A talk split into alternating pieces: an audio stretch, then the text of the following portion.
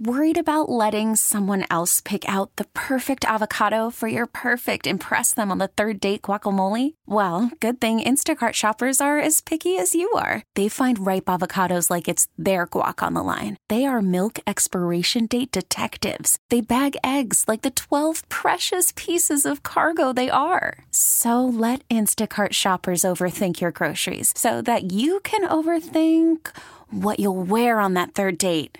Download the Instacart app to get free delivery on your first three orders while supplies last. Minimum ten dollars per order. Additional terms apply.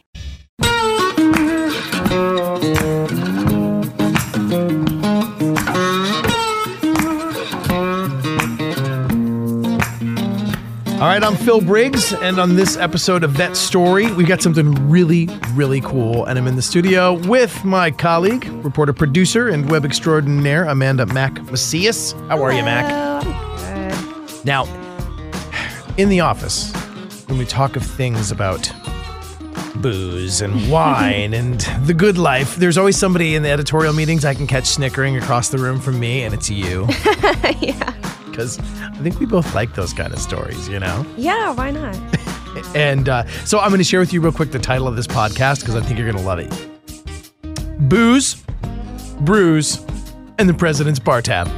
I do love it. Right? I mean, that just sounds like something you and I would click on and something our editors expect from us.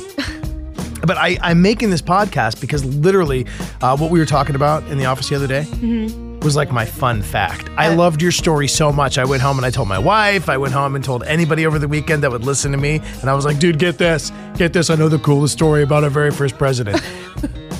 And it's totally your story. Um, you do some enterprising reporting for a lot of places, uh, one of which is a blog, right? Tell me about the name of the blog. Yep. Cork and Cannon, Curiosities About Wine and War. Cork and Cannon, Curiosities About Wine and More. I, I mean, that's the, right there. That's the, I want to do a podcast called that every week, but sadly I can't. I can get you to tell me, though, and everybody, the story that we chatted about in the office. And um, let's just kind of start real quick with like, okay, your website obviously is about curious, cool liquor and beer and exactly. uh, historical stories. Yeah, just marrying military history and booze. Okay. And you stumbled across something, I don't even know how you found this, and yeah. how, like, almost, if this is your hobby, your hobby's like way too academic for me, but like, how did you find this story and tell me all about your story? Yeah, so I was actually just messing around a couple archival websites, and I came across this bar tab from seventeen eighty-seven. And so at this point, it was Revolutionary War was over, George Washington loved among his troops, and he's like, you know what? That sucked. We were at war for eight years. Let's go party. And so he had a little shindig, pretty modest, fifty-five people, but the bar tab is insane. They had like fifty-four bottles of this fortified wine called Madeira that was George Washington's fave. Okay. It- Another sixty Real bottles. Real quick, though, fortified wine. Um, if I had to kind of compare that to something out now, uh, I mean, yeah, okay. So it's like a port style wine. So basically, it's wine that has been hit with a type of brandy. So like oh. where wine would be like thirteen percent alcohol, this baby's like around nineteen percent alcohol. So George. This is like your dessert after oh, okay. after dinner type of wine. But George liked to rock and roll is what yeah. you're saying. I mean, so th- had, like, this fifty, wasn't... Yeah, why not? fifty-four bottles. And then what's more, another sixty bottles of like a Bordeaux red wine. Okay. Um, on top of that, uh, eight bottles of whiskey, twenty-two bottles of beer, and then seven bowls of a boozy punch. This was insane. So for fifty-five some people, that yeah, is great. fifty-five troops, like, why not? And they uh, they met at City Tavern in Philadelphia and then just, you know... got lit, essentially. George yeah. Washington got lit with his troops. I mean, they founded the country, so, I mean, I'd give it up to him right on, you know? And, and in fact, any chance I get, if I see a service member or, or you know, one of my fellow vets in, a, you know, an airport or a bar, I mean, I'll read yeah, a glass. I but... think the only thing that's weird is, like, it's just hard to think about him in a powdered wig, you know, like, colonial times, just, you know, boozing it up. General, founding father, president, party monster. And the music of the day, whenever I hear the like the fife and drum music, I don't really see like, people getting down to this.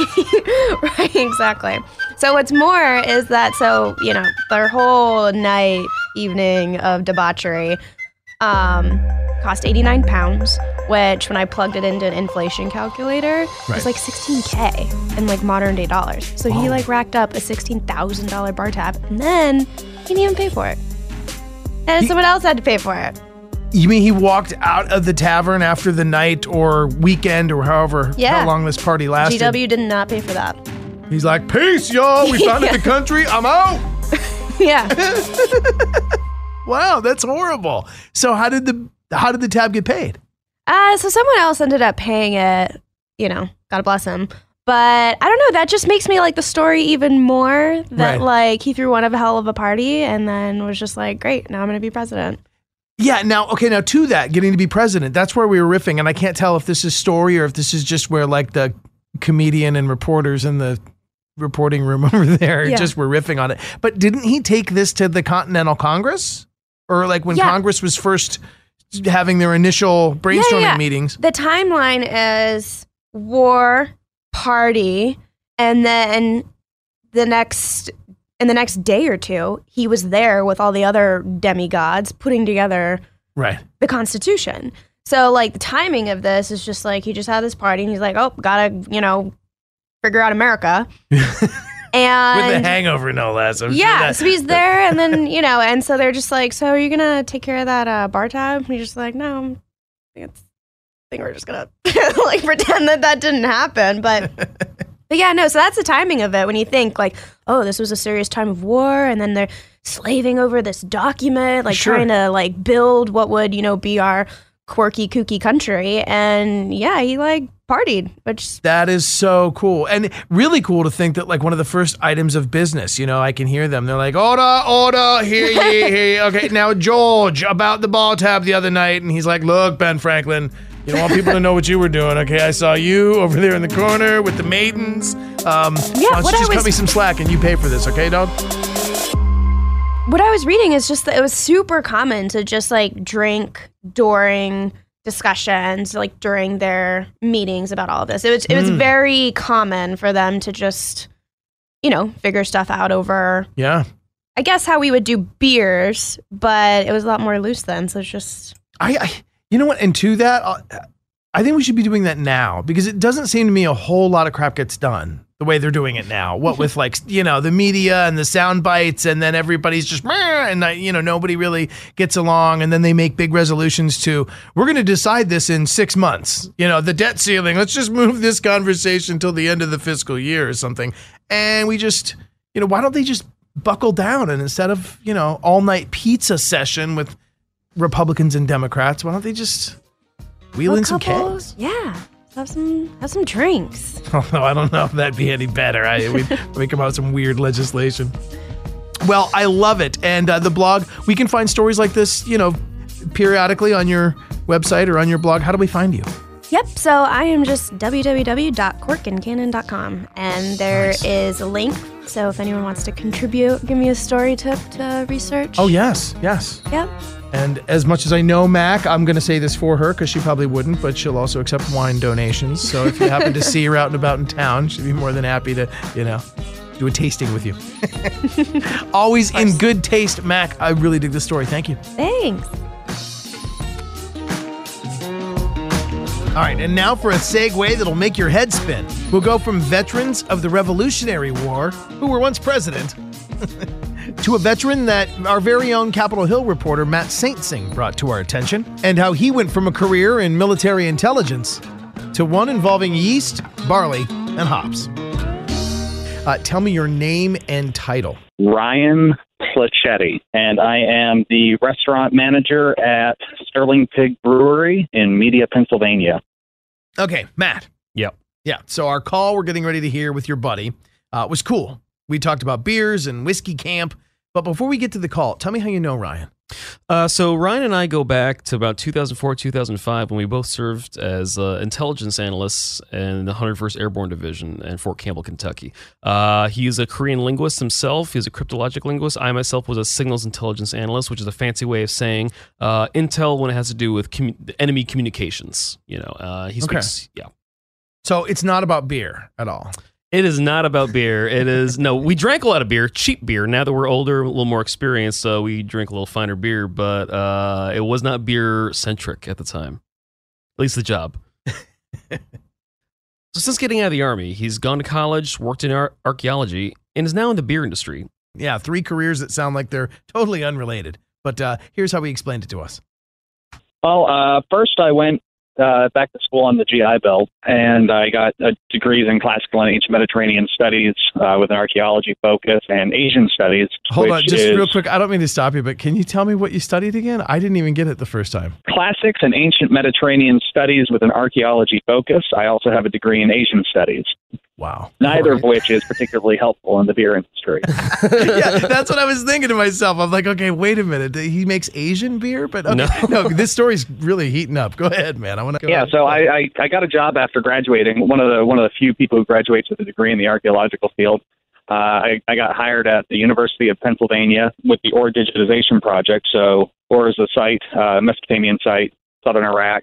Uh, I was in the process of applying to uh, of applying to PhD programs, and some friends opened up a beer store down in Georgia and invited me down there to work with them. So I, I went down there, worked with them for a couple of years, and then I moved back north, got into some bartending, and while looking for uh, mostly sales positions, I ended up landing a position as a restaurant manager with uh, Sterling Pig Brewery. Do you think that um, basically any of your experiences in the past have kind of customized you and helped you work in promoting and discussing the nuances of beer? Absolutely. Uh, one of the ways that I segued from the military into the archaeology world was my familiarity with geographic information systems. Uh, while I was working as an archaeologist uh, in Israel uh, with the seasonally with the Tel Acho excavation, I was uh, running their three D modeling and spatial documentation program, uh, which basically uh, used a photogrammetric three D modeling system to uh, measure the site and, and, and spatially quantify the site and document the site in photorealistic three D models on a daily basis. Uh, then that data management uh, that I used as an archaeologist and also used as an intelligence analyst has uh, paved the way for me using lots of spreadsheets in restaurants and breweries. Data organization is a huge deal, and a lot of time in the restaurant industry and the beer industry, there's a lot of chaos, there's a lot of creative types. Um, so being that, that voice is like, hey, maybe we should organize this in this way is, uh, I think, pretty helpful. Right on, man. Now you've got mastery of history and archaeological digs. You've got mastery of language and uh, worldwide experience, and you've also got mastery of whiskey. Matt was telling me about uh, this thing you went to called Whiskey Camp. What the hell's that, and how do I get to go? Camp Run Amok. It's run by Lush Life Productions, and it is an industry event sponsored by several liquor companies uh, where they take a group of, well, two different sessions of, of one hundred twenty-five bartenders out to uh, a summer camp outside of Louisville, Kentucky, and they take you to various distilleries. They also have a bunch of industry events where that are that are sponsored. You know, and they're fun. They're parties. Um, oh, you don't say. Yeah, right? I mean, a, a camp full of bartenders and liquor reps. My. Yes. I can only... Im- Did you guys get, like, little cabins and bunk beds? Oh, yeah. We all had uh, we all had our own cabin. We had bunk beds. Uh, there were there were only about six people in cabins. Everybody got the bottom bunk. And then the top bunk you used to, you know, hold all your swag. Right. More than that, like, it, you know, a lot of people emphasize the party element of it. But it was a fantastic educational experience, getting to go out to these uh, bourbon distilleries to find out exactly what it is in their process that makes their product unique and special on the market. Give me an example of like what would be a fun fact you walked out of Whiskey Camp with. Uh, well, Woodford Reserve, uh, most rickhouses that they use to store aging whiskey, uh, a lot of times they'll move the barrels between the top floor and the bottom floor to adjust temperature. Woodford Reserve has a... Uh, has a, a brick building as opposed to a wood building. And instead of moving the whiskey, uh, they changed the temperature of the building. So they actually have heating elements that uh, run into the building from the uh, distillery, uh, carrying steam to heat the bottom floors during the winter. So typically during the summer, your top floors are really hot. Your bottom floors are cool, not, not cold, but cool. Um, and then during the winter, uh, the aging process more or less shuts down because the temperature drops. Um, The whiskey's not being forced into the barrel. So at Woodford, they actually heat it from the bottom during the winter. It almost has a flip-flop of what happens during the summer, which means they don't really have to move their whiskey all that much. Huh. All right, very cool. Knowing all these stories behind the various kinds of whiskey, um, you really you really become like an ideal alcohol ambassador. It's it's it's product education, which isn't that different from academia when you, when it gets down to it. It's just a little bit more fun yeah. and slightly less drinking. Yeah. What are some good tasting whiskeys, and what am I looking for when I taste a good whiskey? As far as great whiskeys, every every distillery out there, uh, especially when you're talking about the big distilleries, they've been doing it for a long time.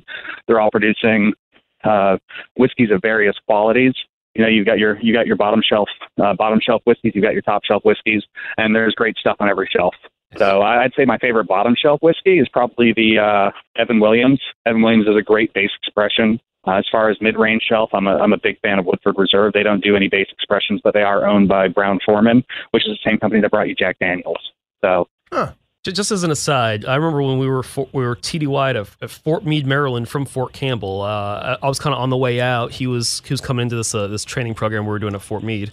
Uh, went to his hotel room. He's like, let's come hang out for a little bit. So I went in there and walked into his bathroom, and there's uh, a tub full of ice and uh, bottles of Jim Beam. They're just chilling on ice. He's like, oh, would you like some? You know, and I was like, I was, I mean, I had to catch a flight, and I was like, of course I want some. So, you know, spend a little time. So that's just, that's just, you know, this is the kind of guy Ryan is, you know, that. Uh, you know what, you know, what's strange for me is I don't remember that. Oh, ma- imagine that. Well, I'd like to think that you've been embracing this for many years. You just didn't have the official job description at the time, but you've been an enthusiast and, you know, dare I say, an informal yeah. academic about the study of whiskey for quite a while.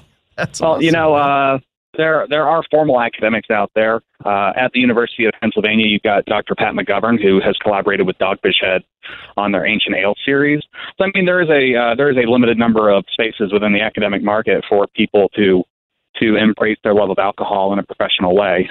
You know, I hear it every time I hear a very high-end review of either a wine or a beer. Yeah. And there are those that can I they can identify the subtle notes or the earth tones or the different... Or they say they can. Or but, the finished yeah. flavors. And I'm always amazed because when they do tell you that, and then you are to have it, especially when you're doing like a wine tasting or something, um, if somebody explains kind of what to look for when you give it a whiff...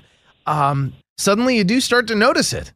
There are people out there who are super tasters. They can taste every single element of a whiskey, a beer, a wine. And then you can also train your palate to pick out certain notes. But there's also the power of suggestion. And I will tell you, like for me in my line of work, uh, working as a beer retailer particularly, uh, the power of suggestion is the most important thing.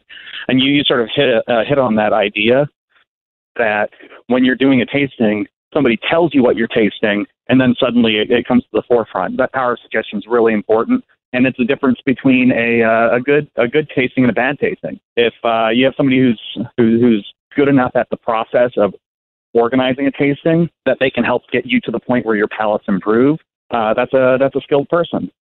Hey, speaking of tasting, uh, let's get to something you can kind of tell us a little bit about. And uh, I was looking at your website uh, for the Sterling Pig Brewery uh, just outside Philadelphia in Media, Pennsylvania, and uh, it said it's brewed in small batches and tapped directly on site. Sterling Pig's eight rotating beers achieved the perfect balance of flavor and drinkability, and you've got um, everything, you know, from lagers to porters to stouts. Talk to me about some of the best beers you guys have, and using your expertise, not only from military intelligence, but, uh, you know, from a student of history. Talk to me about the flavors and kind of describe them for me. We have a Hefeweizen that he produces called Sommerleben. It is a very traditionally produced uh, Bavarian-style Hefeweizen. This one is sitting at about six percent A B V right now, so a little bit, little bit heavier, a little bit, little bit more booze to it, but great banana clove flavors. It, it's exactly what you're going to look for when you when you say what's a German Hefeweizen taste like. You can come here and you get a pretty good idea. Nice. Real, real quick with the Hef. Um, So is that something that we'd pair with an orange like you do with the more commercially available Hefeweizens? Blue Moon, I think, comes to mind. Or is sticking fruit in your beer a sin? A lot of beer snobs will tell you, you know, oh, don't put fruit in my beer. Yeah. But the tradition of putting fruit in beer, especially wheat beers, uh, you know, that, that dates back uh, well over one hundred years. So if you look at Germany, uh, Germany right around the turn of the twentieth century, uh, you have Berliner Weisses, which is a sour wheat beer, Uh, frequently being served with a raspberry syrup. So putting fruit in beers is not against the rules at all. Uh, the modern popularity of Blue Moon, which is a Belgian wit, so it's a sort of a cousin to the Hefeweizen. It's a wheat beer from Belgium. Uh, that's primarily marketing. Uh, somebody in the early nineties said, we want people to look across the bar and say, hey, who's this, what's that beer with the orange in it? Hmm. And that, that's sort oh. of been the, the, the origin of like the modern, uh, the modern notion of putting a, uh, an orange into a wheat beer, uh, generally with a Hefeweizen. I don't necessarily recommend it with beers. It's sort of, it's in vogue. We serve our Orange Street Wheat, which is a, uh, wheat style beer with an orange. Uh, we, we do not serve that with our Hefeweizen, hmm. which is a more traditional German presentation. Oh, okay. Well, look at that. I've already uh, learned something. All right. Then the uh, the other two beers that I uh, that I talked about, uh, we have a couple different I P As that we keep on tap. We keep the Snuffler, a six point five percent I P A. We keep an eight percent I P A. It's a double I P A called uh, Big Guns. And we put out a single hop series called This Little Piggy. That's what I had.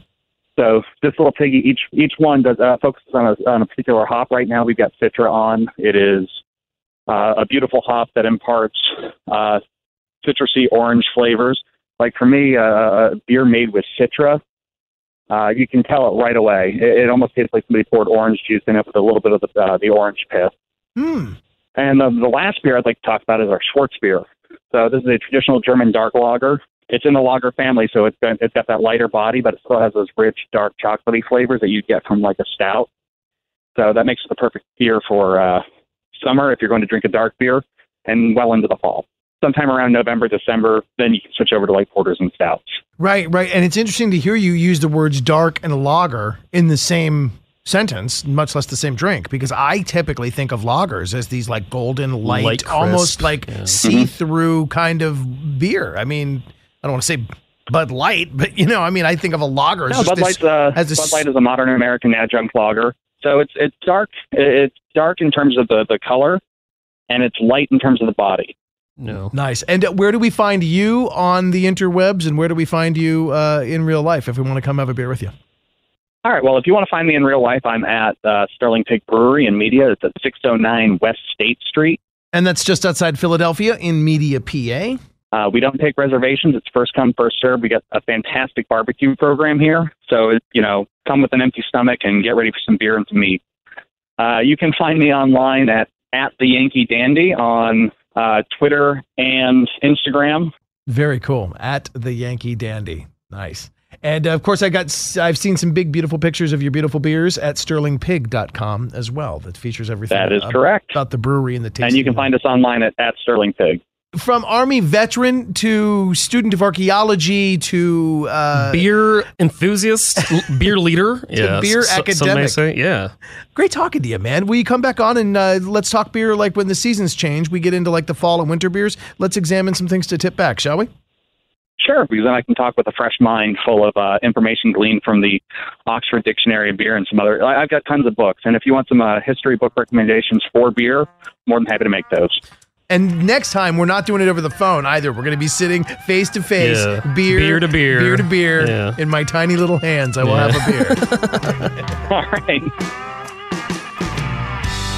All right. So after that interview, we obviously wanted a beer, and Matt brought with him a sample from uh, the Sterling Pig, and we'll leave you now with the sounds of us tasting a beer. I'm not certain you'll learn anything, or we'll do it justice, but uh, we'll give it a shot.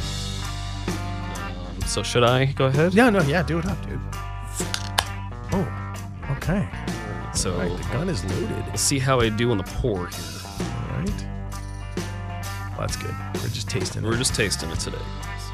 Matt's pouring like an entire pint over there. Well, nice. For me, it's a serving. All right, so here we go. So um, so the way it looks, uh, first of all, it's expertly poured, if I do say so myself. Oh, yeah, uh, no, you, you got the angle on it. The, the head angle. is floating right on top of what is like a very dark, kind of chocolatey colored Um, beer. It's a little bit high in carbonation, which I think has to do with, you see the bubbles go. You, you typically don't see that with uh, a lot of stouts or porters because it's a light, uh, because of it's a heavier texture. Oh. This lighter body kind of likes it, so you can kind of see it. A L- little more interactive, right? Let's go ahead and let's smell it. All right, so it definitely smells like a lager for one, but I definitely smell notes of, it's like dark, almost like dark, deep dark cherry, deep dark cherry chocolate a little bit. Like, okay. It smells very malty, very roasty. It's getting me, getting me excited to taste it. Here we go. He's giving it a chug. Although, for the record, before you give yeah. us the description, yeah. I'm going to say that you've done a very good job at restraining yourself. You didn't I thought you were just going to rip into that pint. Oh, well, I can. It. I can. But right? you no, actually yeah. smelled it. You stirred it. You're, you're taking it all in. That was a that was a good conservative sip. You're yeah. really trying to get mouthfeel on that. Yeah, so, I'm really uh, trying to get so, all dimensions. All right, so tell me what's going on with that beer. So, definitely a lighter texture. Definitely smells like a lager. It, it tastes like a lager, but it definitely has that roasty, malty flavor, as I say. I'm trying to pick out which one's here. Let me go back in and I'll tell you. He's going back in. I love you just poured yourself one, too. Definitely chocolate. Well, let me go ahead and I wanted let me go ahead and sure. get this here. Sorry about this. Yeah. So, oh, you want some, too? Sorry, I thought this was just me here. Well, let's let you. What kind of beer tasting is What kind of this? beer tasting? It's my kind of beer tasting, right for me. Here you go. Trying to spill this on the equipment. All right. All right. Yeah. So let us know what you think. Okay. Again, I'll give it a smell. Yep. Go ahead and give it a swish it around. Okay. It smells like an Irish bar. Mmm. It smells like... Like hay? Yeah, no, it smells like kind of like wet hay yeah. and an Irish bar, uh, regret. Um, it smells like I hear the Boss Tones playing. Okay, here we go. Earthy. Yep. Some tree bark. Some leaves. Tastes like um, maybe like, some nuts. Uh, it's like got that almonds. Dark, roasty flavor that I, I mean, I've said it four times, but I love it. And I, this kind of flavor with the lighter body is perfect. I love everyone in the office is now They're staring so at us through the window. We're just like, you know, I'm get, I'm on the clock right now. Guys. This is important you know, research. Yeah, important research. This is important research. Okay, let me go ahead and uh, everyone. You can get Jared in go here. Go ahead too. and get some. Yeah, Abby, get, our yeah, social please, media director, is in social, here now. Our person who promotes Hi, all this on Facebook here. Hi. And actually, we never said the name of the beer. This is a Pata Negra from the Sterling Pig. Um, what do you think about it? Let's get, let's get, let's get your reaction here. I normally don't enjoy dark beers, but this is really easy to drink. I'm having a great time. Do you know why it is easy to drink? It's a black lager, which marries what I like about an ale or stout or a porter, that dark, deep, dark, rich flavors in a lighter body. Uh, you know what it tastes? It tastes like uh, I'm like chomping down like a big hunk of like like really dark German bread. That's what I'm tasting. It's like a lot of like the nuts and like the stuff that goes along with that, but it's also okay. definitely like more of like a... Is, is, is, that, is that a malty taste? I have no idea. It's malty, yeah, it's yeah. malty. Roasty, malty. Roasty, yeah. malty. Yeah. Okay, very good. All right, again, for those consuming this podcast, we are sampling the Pata Negra from the Sterling Pig Brewery, which is just outside of Philadelphia. If you want to consume this one or something similar, remember Black Lager. You can find that at a liquor store near you.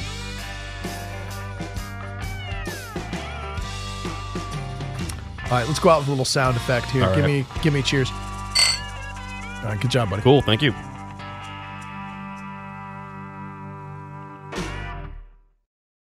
We really need new phones. T-Mobile will cover the cost of four amazing new iPhone fifteens, and each line is only twenty-five dollars a month. New iPhone fifteens? It's better over here. Only at T-Mobile, get four iPhone fifteens on us and four lines for twenty-five dollars per line per month with eligible trade-in when you switch. Minimum of four lines for twenty-five dollars per line per month with auto pay discount using debit or bank account. five dollars more per line without auto pay, plus taxes and fees. Phone fee at twenty-four monthly bill credits for all well qualified customers. Contact us before canceling account to continue bill credits or credit stop and balance on required finance agreement due. thirty-five dollars per line connection charge applies. See T Mobile dot com.